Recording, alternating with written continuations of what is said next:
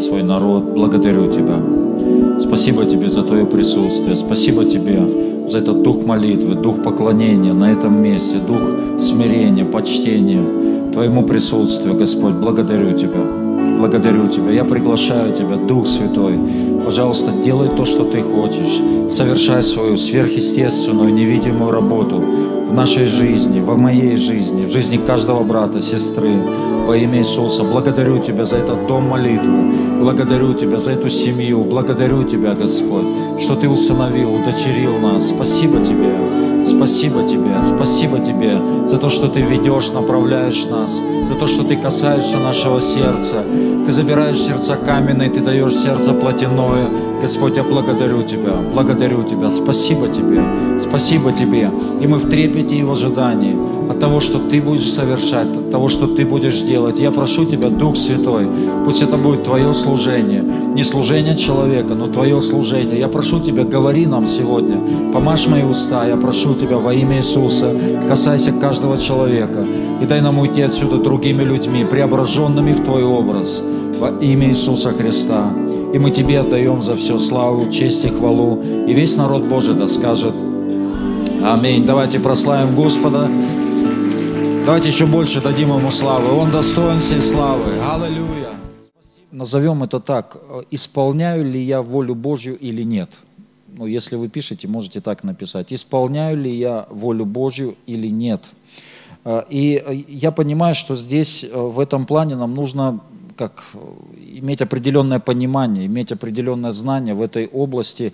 Вообще, исполняю я Божью волю или я не исполняю Божью волю? Послушен ли я Богу или нет? Слышу ли я голос Божий или нет? И, и сегодня мы можем много слышать о том, что так или иначе, там или э, тут или здесь или там, да, люди говорят, Бог мне сказал вот пойти туда, Бог мне сказал делать это, Бог мне сказал э, э, идти в этом направлении. И сегодня, в общем-то, э, ну, люди претендуют на то, что Бог говорит. И, конечно, Бог говорит.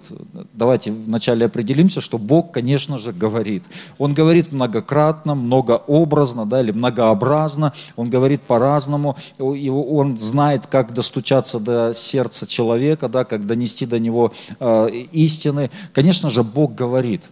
Конечно, Бог говорит, но при этом нужно понимать, что иногда мы можем выдавать как свои какие-то желания за голос Божий. Да? А, иногда бывает так, что мы что-то себе накрутили, у нас есть какое-то желание, и, и тогда мы приходим в Божье присутствие, и мы как бы притягиваем Бога в свои планы.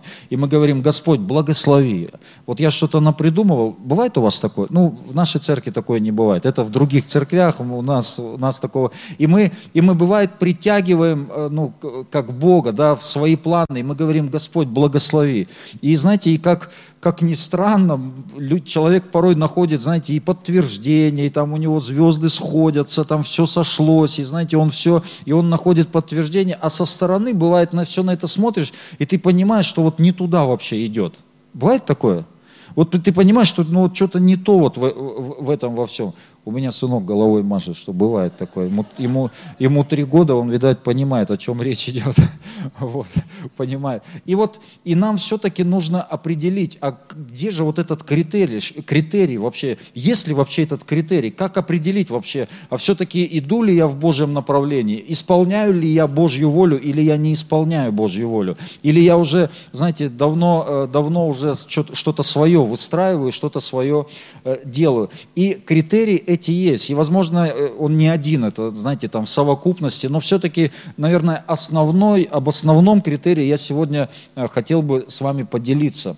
Э, и давайте мы откроем Иоанна, Евангелие от Иоанна, 20 глава, 21, с 21 стиха. Евангелие от Иоанна, 20, 20 глава, с 21 стиха. Иисус же сказал им вторично, «Мир вам! Как послал меня Отец, так и я посылаю вас». Сказав это, дунул и говорит им, «Примите Духа Святаго. Кому простите грехи, тому простятся, на ком оставите, на том останутся». Итак, Иисус, Он э, говорит ученикам, «Мир вам!» Как послал меня Отец, так и я посылаю. И он дунул и говорит, примите Духа Святого. Они принимают Духа Святого. И, итак, Иисус их посылает. Он говорит, я посылаю вас так же, как послал меня Отец. И он говорит, мир вам. И знаете, Иисус посылает учеников в состоянии мира. И мы не можем быть Божьими посланниками, не имея внутреннего мира – мы не можем быть. И вот основной критерий или индикатор того, а Бог ли меня послал, если в моем пути Божье посланничество, Бог ли послает меня в этом направлении, есть один критерий или индикатор – это Божий мир. То есть Бог, посылая своих учеников, Он наделяет их миром. Он говорит, мир мой даю вам, мир мой даю вам. Он наделяет учеников своим миром. И мы знаем, что Иисус, Он был наполнен Божьим миром. И мы знаем, что Он проходил разные трудности, Он проходил разные штормы, но везде Он был, Он как доминировал над обстоятельствами. Мы помним, как с учениками они попадают в шторм, в, в лодке, и что Иисус спит – он спит в лодке, и для учеников это было противоестественно. Как так? Есть опасность, это вопрос жизни и смерти. А Иисус, он спокойно спит. И они будут его, и он еще им претензии начинает предъявлять. Он говорит, вы что, маловерные? Да вы должны были справиться э, с этим. И почему Иисус, он имел это? Потому что он внутри имел вот эту атмосферу мира, атмосферу царства. И Иисус посылает учеников, и он наделяет их миром. Итак, основной критерий того, что что э, Бог посылает тебя или меня. Это внутренний мир. Вы знаете, что можно обмануться какими-то внешними обстоятельствами, факторами можно обмануться. И снаружи может выглядеть все, ну, знаете, как красиво. Снаружи может все расти, развиваться, например, Но, э, но на самом деле это может быть, ну как, не все золото то, что блестит, да, вот как есть такая поговорка, ну мудрая поговорка на самом деле. И, но напротив, может снаружи, снаружи наоборот быть какие-то штормы, снаружи может наоборот быть какие-то проблемы, что-то валится, что-то рушится, но э, это тоже, это еще не критерий того, что человек идет не в правильном направлении. Но самый главный критерий, на что мы должны обращать свое внимание, это на те процессы, на ту атмосферу, которая есть внутри моего сердца. Вот что там, глубоко внутри. Когда Иисус умирал на кресте, его распинают, ученики все разбежались. Представьте, он три с, полов... три с половиной года, он вкладывается в учеников, он, он делится своим сердцем, он, э, он открывает им свое сердце, он открывает им истины, глубины какие-то, он все вложил в них.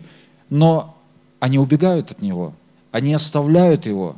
И все отворачиваются от него. Он висит на кресте, один, беспомощный. И все выглядит так, как будто бы он вообще идет куда-то не в том направлении. Как будто бы он вообще что-то неправильное делает. Что он вообще ошибся в своем жизненном пути.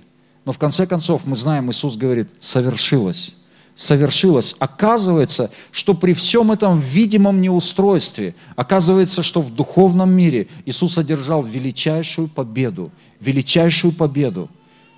И это было благодаря тому, что внутри Он сохранил, Он пронес вот этот мир, и Он, он понимал, что да, это мой путь, это, это путь, который уготовил мне мой Отец. И этот путь, он сопровождается, он сопровождается Божьим миром.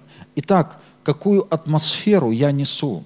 Какую атмосферу? Мы, мы, мы прочитали, что Иисус, Он вдунул, да, дунул на них Духа Святого. Он примите Духа Святого. Тем самым примите мир. Он вдохнул эту атмосферу. И вы знаете, мы несем, каждый из нас, мы несем определенную атмосферу. И сегодня мое послание о том, чтобы мы с вами вот все-таки посмотрели в свое сердце сегодня особенным образом. И чтобы мы как позволили Духу Святому сегодня просканировать нас, а какую атмосферу я несу, что я приношу, что, как, каким образом я влияю, влияю на людей. И это, это скажет мне и скажет тебе о том, иду ли я в правильном направлении или я не иду в правильном направлении. Потому что я знаю, я вижу, что когда человек, он идет не в правильном направлении, то чем он наполнен?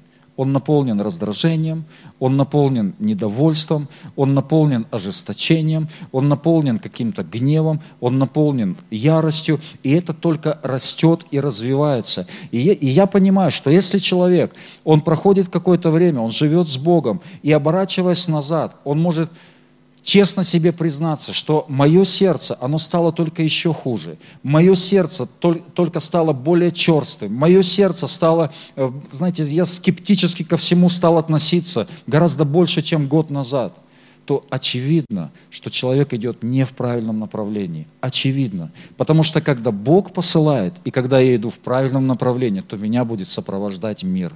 Где-то глубоко внутри я буду понимать, что Бог, Он со мной, Его рука, она надо мной. Есть вот эта Божья печать. И это важно, важно понимать. А, и Иначе, э, иначе, знаете, вот эта внутренняя атмосфера, она будет разрушать. Если я наполнен раздражением, если я приношу атмосферу, знаете, напряженности, атмосферу несвободы, то это будет разрушать. Разрушать мою жизнь и разрушать жизни тех людей, которые окружают меня.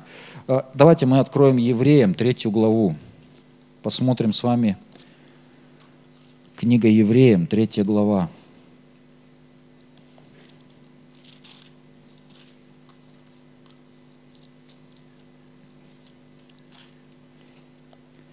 И посмотрим с вами с 12 стиха.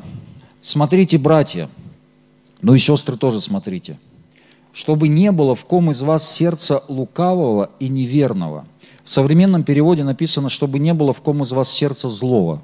Знаете, вот так четко и понятно, да, чтобы не было э, в ком из вас сердца зло, дабы вам не отступить от Бога живого. Но наставляйте друг друга каждый день, доколе можно говорить ныне, чтобы кто из вас не ожесточился, обольстившись грехом. Ибо мы сделались причастниками Христу, если только начатую жизнь твердо сохраним до конца. Доколе говорится ныне, когда услышите глаз Его, не ожесточите сердец ваших, как во время ропота. Не ожесточите сердец ваших, когда услышите голос Божий, как во время ропота. И мы знаем, что евреи, они знали Божью волю. Евреям через Моисея Бог говорил о своих планах. Он открывал, он говорил об обетованной земле. Они знали э, волю Божью, они знали Божье направление, но при этом они роптали, при этом они были недовольны, то есть при этом они противились тому, что Бог говорил в их жизни. И как следствие пришло ожесточение. То есть когда мы с вами противимся тому, что Бог говорит к нам, а Бог говорит к нам, когда мы противимся и мы идем против, то Следствием этого является изменение нашего сердца в худшую сторону. То есть происходит ожесточение сердца. Это не происходит за один день, это не происходит там за один месяц, там, за год, да, но это процесс. Это процесс, когда я отхожу все дальше и дальше, и мое сердце, оно становится все тверже и тверже и тверже. И дальше мы читаем – 16 стих. «Ибо некоторые из слышавших возроптали, но не все вышедшие из Египта с Моисеем. На кого же негодовал он сорок лет? Не на согрешивших ли, которые в кости пали в пустыне? Против кого же клялся, что не войдут в покой его, как не против непокорных? Итак, видим, что они не могли войти за неверие. И теперь прочитаем четвертую главу. Это как продолжение того, о чем мы сейчас говорили. «Посему будем опасаться, чтобы когда еще остается обетование войти в покой его, не оказался кто из вас опоздавшим. Ибо и нам оно возвещено, как и тем, но не принесло им пользы слово, слышанное, не растворенное верою слышавших. А входим в покой мы, уверовавшие, так как он сказал, я поклялся во гневе моем, что они не войдут в покой мой, хотя дела его были совершенны, э, еще в, нач... совершены еще в начале мира. Ибо негде сказано о седьмом дне так, и почил Бог в день седьмой от всех дел своих. И еще здесь, не войдут в покой мой. Итак, как некоторым остается войти в него, а те, которым прежде возвещено, не вошли в него за непокорность. Скажите, непокорность то еще определяет некоторый день ныне, говоря через Давида, после столь долгого времени, как выше сказано, ныне, когда услышите глаз его, не ожесточите сердец ваших. Не ожесточите сердец ваших. Итак, мы видим с вами, что автор послания евреям, ну, скорее всего, апостол Павел, да, он говорит о том, что когда мы слышим голос Божий, но мы не послушаемся голосу Божьему, то тогда происходит ожесточение, и мы не можем войти в Божий покой. То есть, с другой стороны, когда мы послушаемся Божьему Слову, и мы послушны, и мы идем Божьим путем, то это приводит как следствие, да, это вводит нас в Божий покой. Это вводит в Божий покой.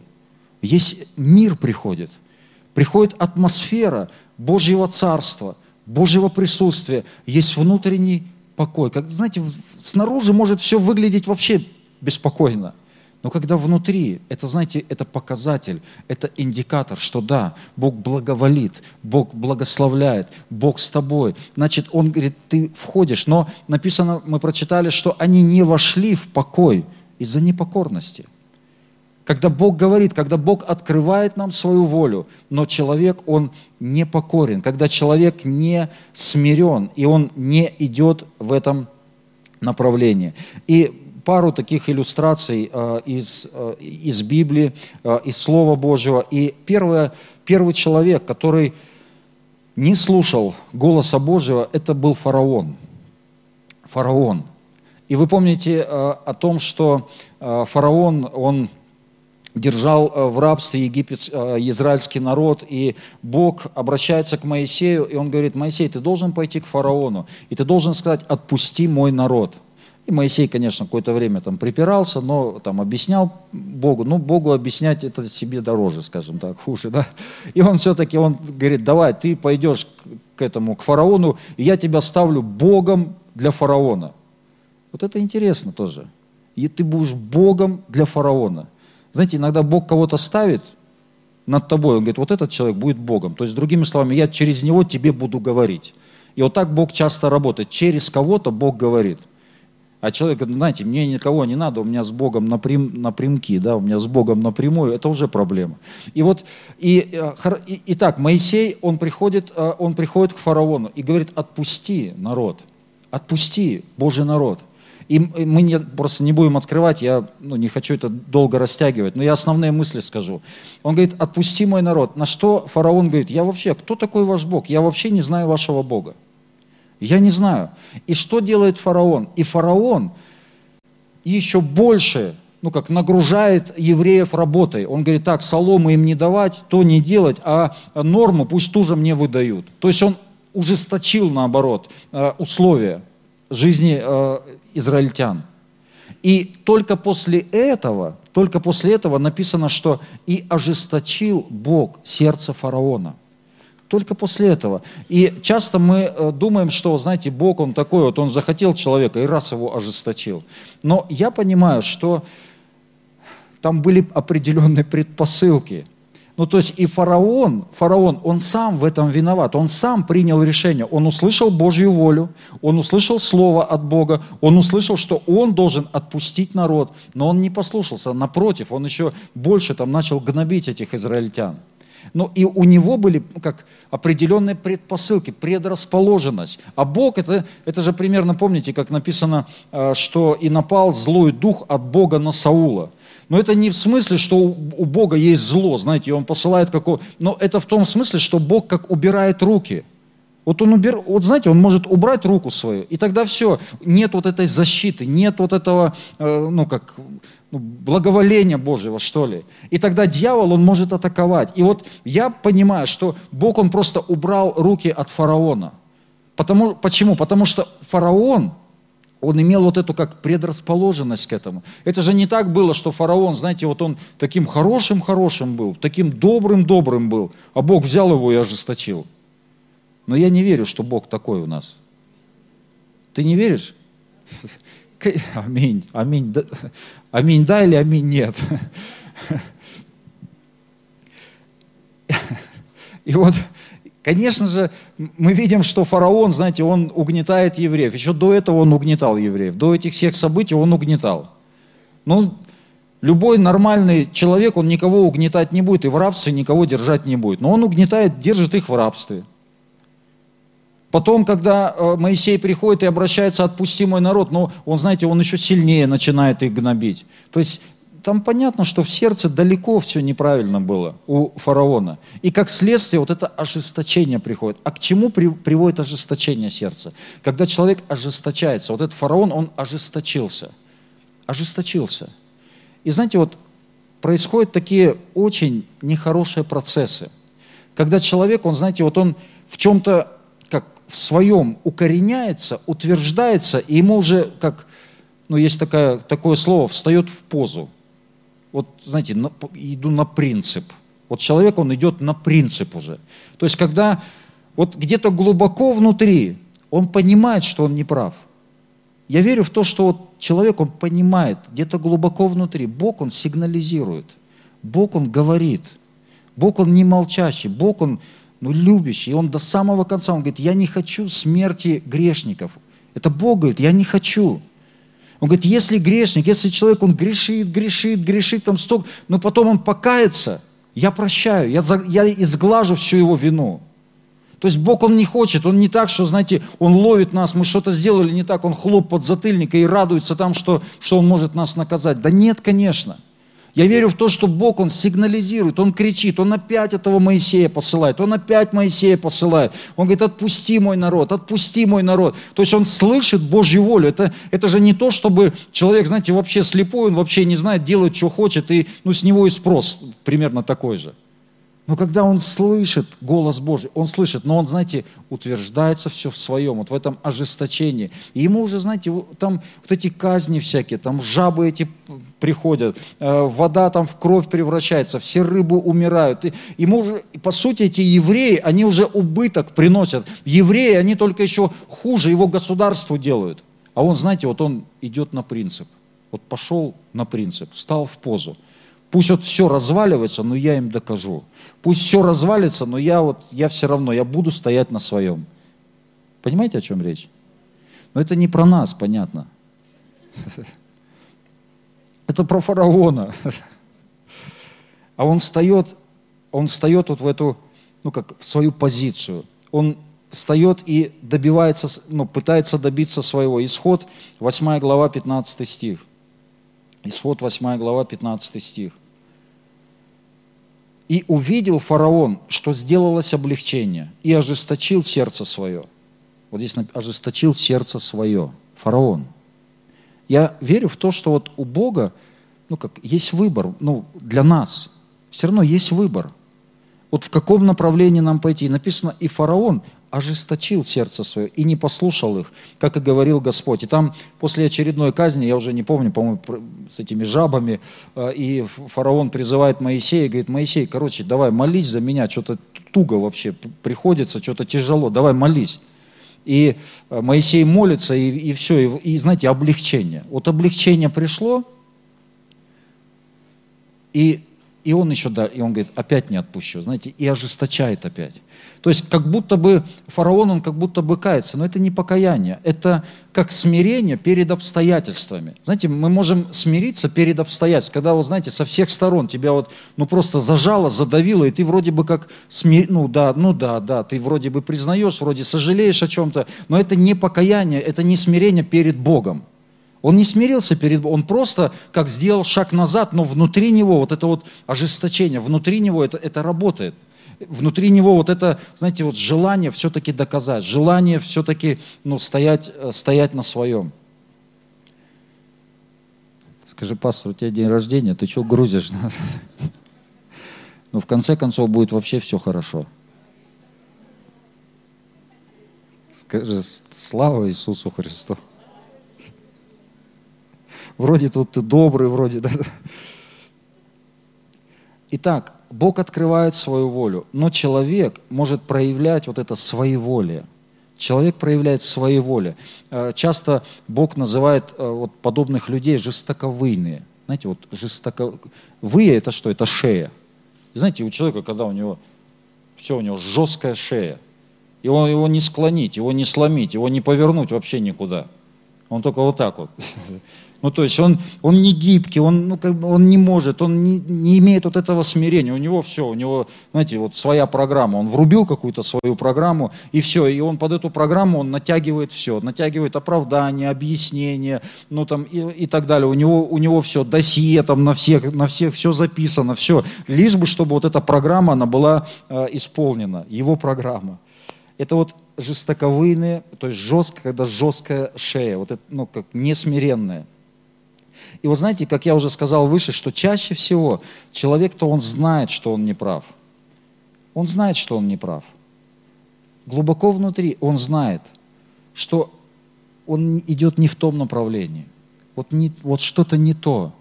Это не, ну, неправильно, не Божья внутри атмосфера. Это неправильно, это не то, это не то направление. Но человек часто находит, знаете, кучу аргументов, чтобы не повиноваться тому, что говорит Господь, чтобы не повиноваться тому, что говорит Господь. Знаете, ну просто такие вот примеры, чтобы более было понятно. Допустим, Библия говорит о том, что мы должны давать десятину. И весь народ Божий да скажет Аминь. Мы, это, это, это прописано. Кто-то говорит, это Ветхий Завет. Но, ну хорошо, но не лжесвидетельство, это тоже Ветхий Завет. Там не убивай, но можно сказать, это тоже Ветхий Завет. А про десятину Бог сказал, принесите все десятины. Это постановление вечное. Аминь.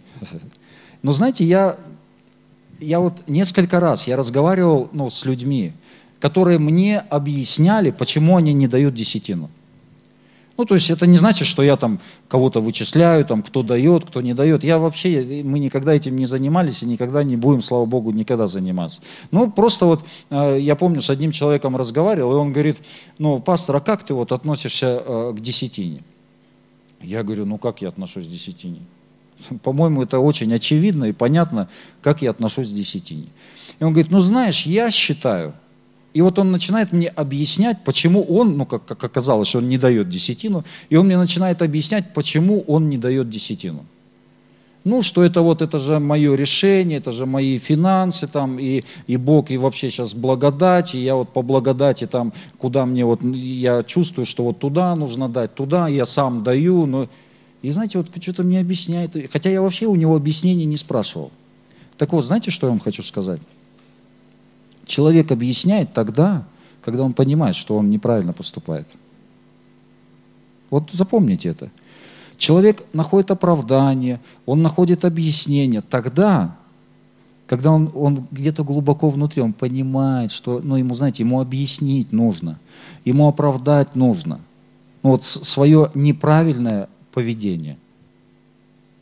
Ему нужно объяснить. Знаете, человек ушел из церкви, например, и он кого не встретит, он всем объясняет, почему он ушел из церкви. Пастор плохой, там кто Ира плохая, ну, ну Ира, извини, ну, например, я вообще, просто ты мне вот попалась, ну, ну Паша, ну, Паша-то там, само собой, что Паша плохой, кто там, Женя, Семен, ну, и знаете, и человек, вот он, у него никто не спрашивает, а он объясняет, что вот и то, и то, и то, да там вот, вот, и, вот и то. И главный человек, вот, знаете, вот понимает, ну такой же находится, да, сто процентов так. Но знаете, если Бог, если Бог тебя ведет, вот допустим, Бог, ну, представим такую ситуацию, Бог тебя ведет и говорит, давай, я вывожу тебя, давай, я тебя веду, ты там будешь начинать служение, езжай там на миссию, там что-то делать. Допустим, если Бог тебя ведет,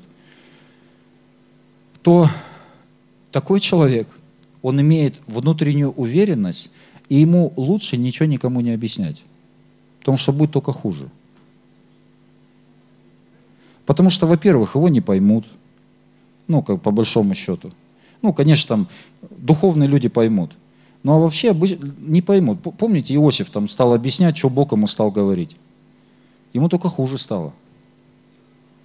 Стефан там попытался все объяснить, знаете, вообще, ты вообще почему так живешь, почему? И вот он объяснил все. Его тут же побили камнями тут же побили. Но когда, как Иисус, кстати, никому ничего не объяснял. Он знал, знаете, он никому... Хотя вот представьте, Иисус, он мог собрать всех вот фарисеев, открыть Писание и сказать, а ну-ка вот теперь слушайте. И он, знаете, он по каждому мог просто, по каждому, он мог их просто расстрелять всех. Но это сам Бог, это Иисус. Он бы мог, знаете, просто их обезоружить всех, но он так вообще не делал.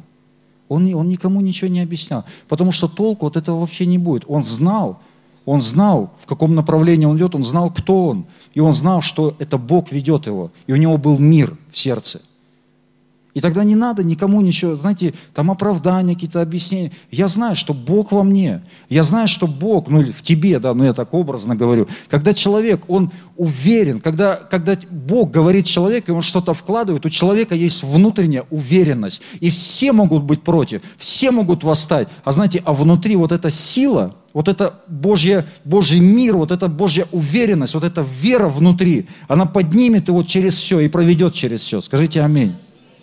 Аминь. Когда Бог это вкладывает, Он вкладывает этот мир, Он, он говорит, я посылаю вас, я мир даю. То есть, когда есть Божье посланничество, есть мир, есть мир, и тогда человек, он способен пройти через все, через все. Скажите аминь. Он способен пройти через все.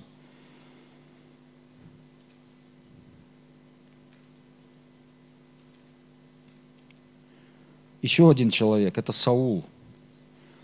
Еще один человек – это Саул. Саул знает волю Божью. Самуил говорит ему. Саул знает волю Божью.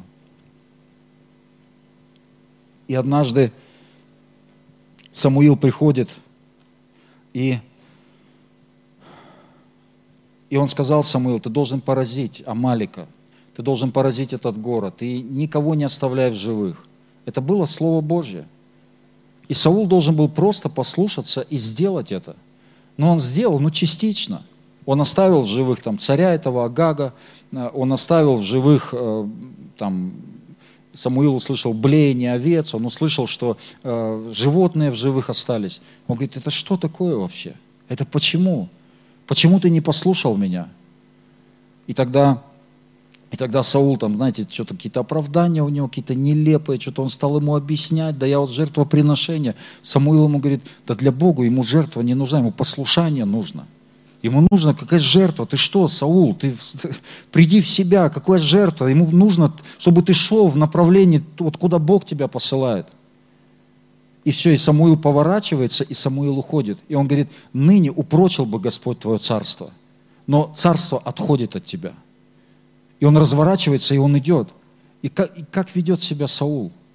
Он бежит, он падает, он хватается за подол. То есть мы видим, что он не водим сейчас, э, он не водим каким-то миром, он не водим у- уверенностью какой-то, но он ведет себя, знаете, как, ну, как ребенок, можно сказать. Он ведет себя, он просто эмоции, на всплеске эмоций, он бежит, он хватается. И о чем он просит? Он не просит покаяния, он не просит прощения. Как это было однажды с Давидом. Давид тоже упал, но он просил покаяния, когда э, там этот пророк, как его звали-то, Нафан, когда пророк Нафан пришел, и он обличает его, Давид тоже упал, но это было, ну, как падение покаяния, если хотите, сокрушение. Но Саул здесь ведет себя по-другому, он хватает, и что он, о чем он просит? Он говорит, Самуил, выйди со мною перед начальниками израильскими, выйди, пусть увидят, что ты со мной, что все хорошо. То есть, другими словами, ему, знаете, не так интересно, а все ли хорошо у него с Богом. Ему интересно, вот чтобы люди, главное, вот люди, вот, а что люди подумают? А что, то есть внешнее вот это, внешний какой-то успех. А что там внутри? А как перед Богом? Его это не интересовало. И Самуил, он вышел с ним. Да, он вышел. Он вышел с ним. Но написано, и больше они не встречались. Все, Божий посланник, Божий отец, Божий руководитель, он, он, больше они не встречались. И знаете, человек, который идет в разрез тому, что делает Бог, человек, он будет наполнен тревогами, он будет наполнен раздражительностью. Его все будет раздражать. Помните Саул? Он сидит, Давид играет, хватает копье и кидает в него. Его музыка будет раздражать. Не та музыка, не те песни, не тот пастор, не тот служитель, не та одежда, не то... И знаете, вот и такой человек, у него нет вот этой внутренней, ну, вот этого какого-то стержня. Внутреннего стержня. Вот все, дома дети раздражают, жена там раздражает, муж раздражает, сопит там, постоянно храпит. Не могу я уже с ним спать. Это вот, знаете, это, это о чем говорит? Это сигнал. Это сигнал, что что-то внутри, что-то не то, куда-то не туда. Скажите аминь.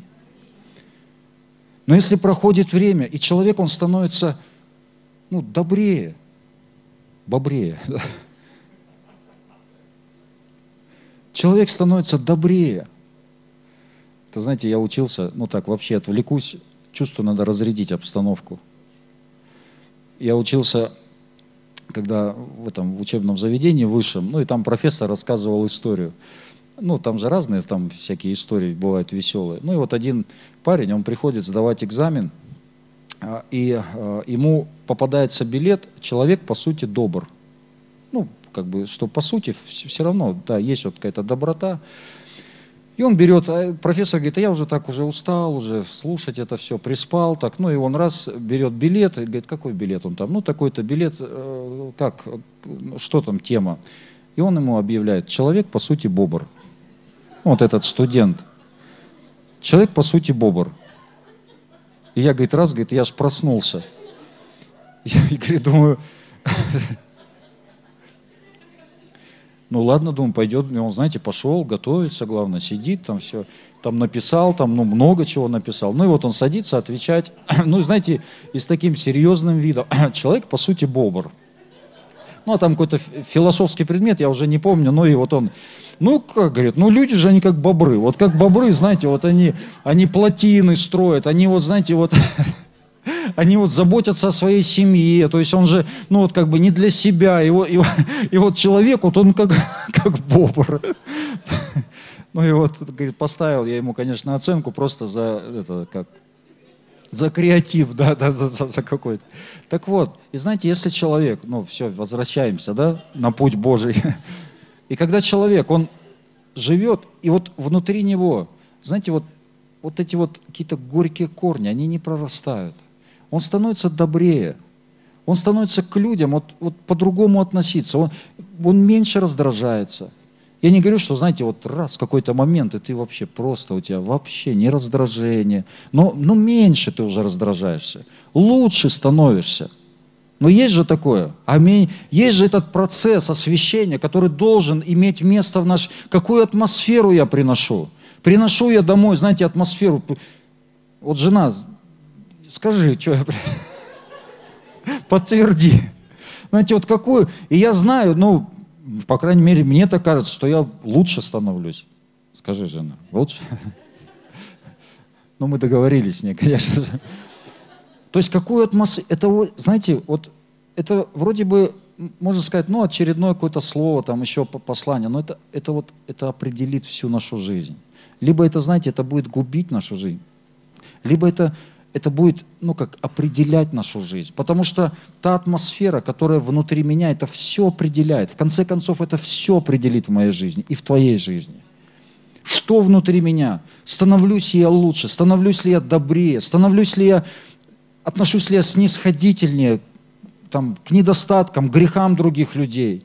Или я, знаете, или я становлюсь все более таким жестким, становлюсь, знаете, такой, приношу суд, приношу, приношу осуждение, приношу вот эту атмосферу напряженности какой-то, что вот все, все хуже, хуже, все хуже только становятся, все, все плохие там и все.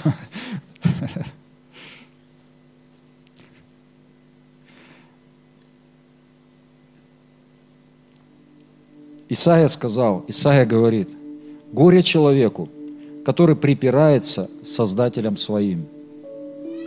Вы знаете, горе, когда человек идет против того, что Бог вкладывает в его сердце. А я уверен, я убежден, что Бог говорит, Бог вкладывает. Это не всегда так очевидно. Иногда Библия говорит, ну, испытайте, все испытывайте. Иногда мы до конца не знаем точно, ну, Бог это или не Бог, вот, ну, есть какое-то желание, есть еще... И, ну, я попробовал в каком-то направлении идти. И если я смотрю, что вот какие-то не- такие нехорошие процессы внутри меня, но я, пон- я просто останавливаюсь вовремя. Я просто говорю, нет, это, это что-то не то, это что-то неправильное, это что-то не то. Я пробую что-то.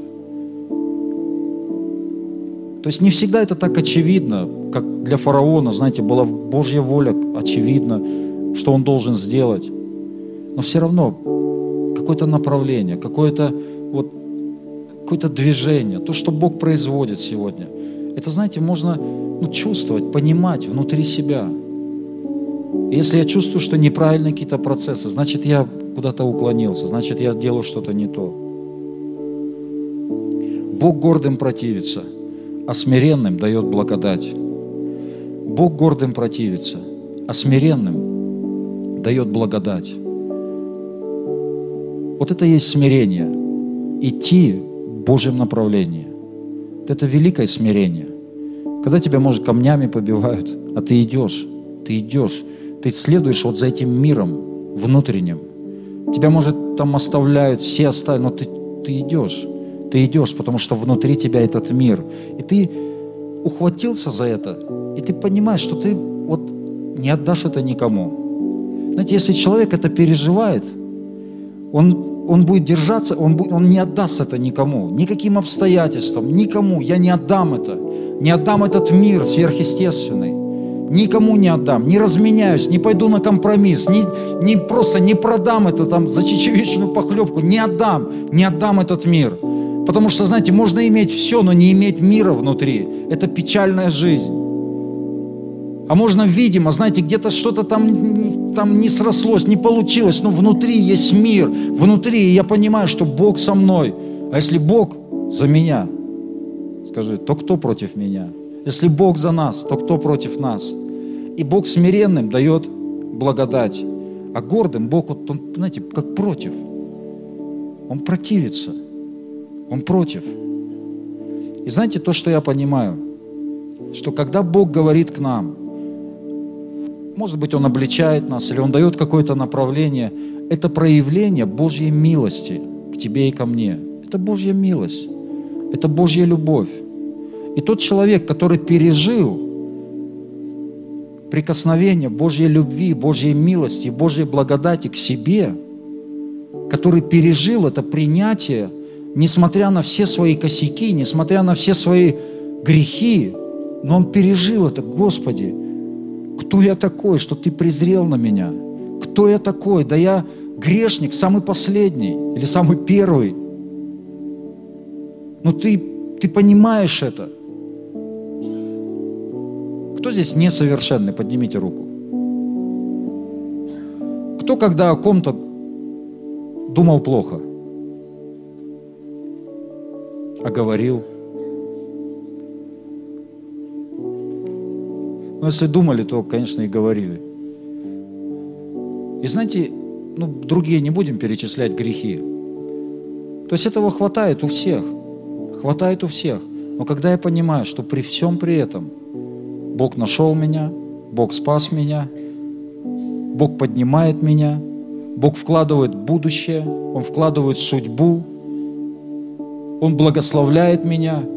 И когда у меня есть это осознание, что если Бог меня, вот такого человека, грешника, Он взял и поднимает и благословляет, то Он может взять любого другого со своими недостатками, со своими косяками. Все Он меня.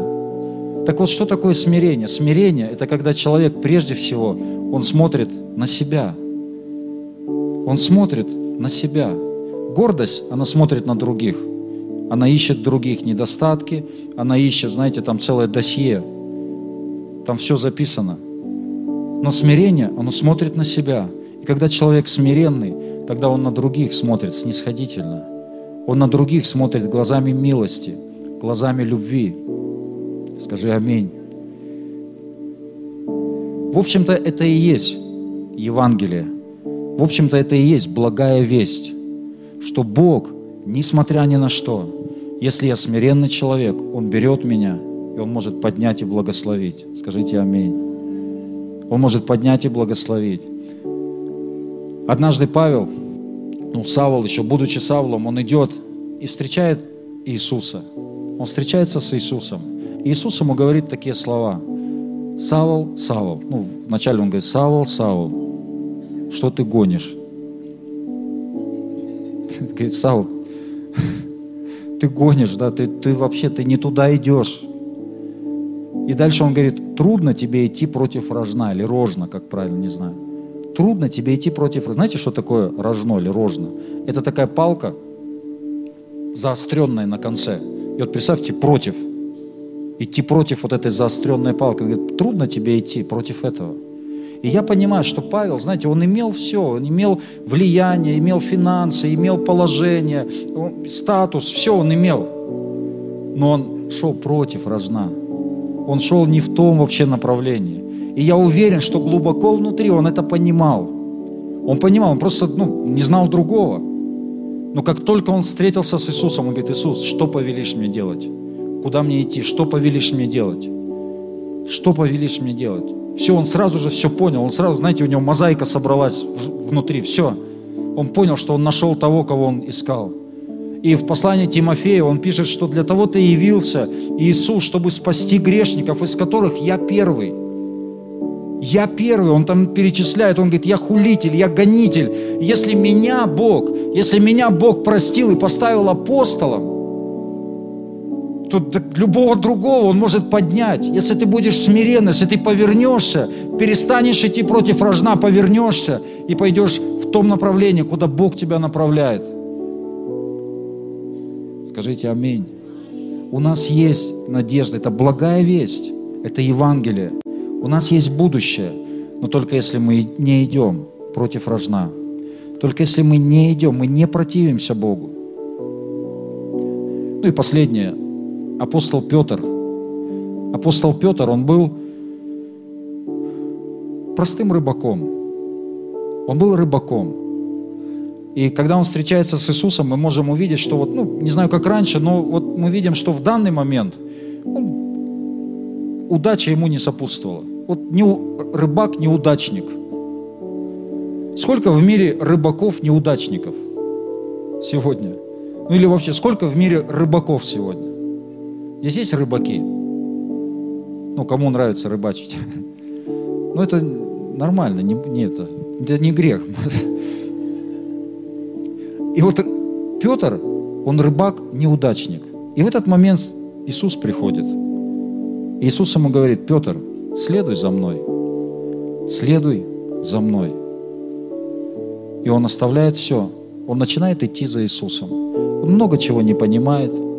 Там однажды ему вообще Иисус говорит, когда ты был молод, ходил куда хотел, делал, что, хотел делать. Но когда состаришься, тебя припаяшут и поведут туда, куда ты не хочешь.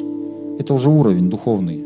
Когда тебя Бог ведет, а плоть, знаете, она против, ты не хочешь, тебе охота полежать, тебе охота там обсуд- осудить, кого ты, ты, ты плоть. Но ты идешь в Божьем направлении, потому что ты знаешь, это есть, Он есть путь, истина и жизнь. Это путь в жизнь. Ты идешь в этом направлении, идешь, наступаешь на себя. И в конце концов Петр становится великим апостолом, великим апостолом. В его честь там храмы строятся, храм Петра там, в Риме, величайший храм, величайшее строение.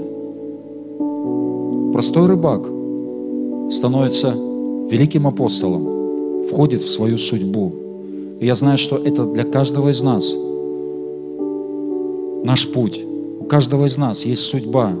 Кем бы мы ни были в прошлом, кем бы мы ни были, что бы ни было в нашей жизни, у Бога есть путь, у Бога есть воля для нас. И либо мы покоряемся Ему и входим в судьбу, либо мы противостоим, либо мы находим оправдание, либо мы идем своим путем и в конце концов разрушаем свою жизнь. Но это не наш путь. Наш путь – это войти в Божью судьбу. Скажи «Аминь». Исполнить Божью волю. И весь народ Божий да скажет «Аминь». Давайте поднимемся.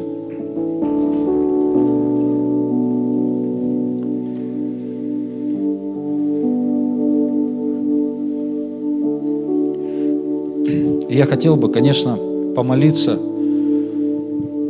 и помолиться с теми людьми, которые вот, слушая сегодня это слово, получили как внутри какой-то как сигнал, что ли, что, вероятно, да, что-то я иду не туда. И я понимаю, что это такие, ну, это духовные, такие тонкие вещи, это, это не математика, это не дважды два четыре, что можно, но у нас есть Дух Святой, который помогает, который дает как сигналы определенные нашему сердцу. И если это касалось, и ты сегодня, ну, как был обличаем, это Божья милость, Бог проявляет свою милость, Он хочет вернуть тебя, Он хочет вернуть тебя на этот правильный путь, Он хочет, чтобы ты вошел в судьбу. Может быть, ты рыбак, там, не знаю, бизнесмен, этот Смит Вигглсворт вообще сантехником был. Ты, может быть, сантехник, неважно, кто ты, продавец, полы моешь, неважно, таксист, начальник таксистов, неважно, молочник,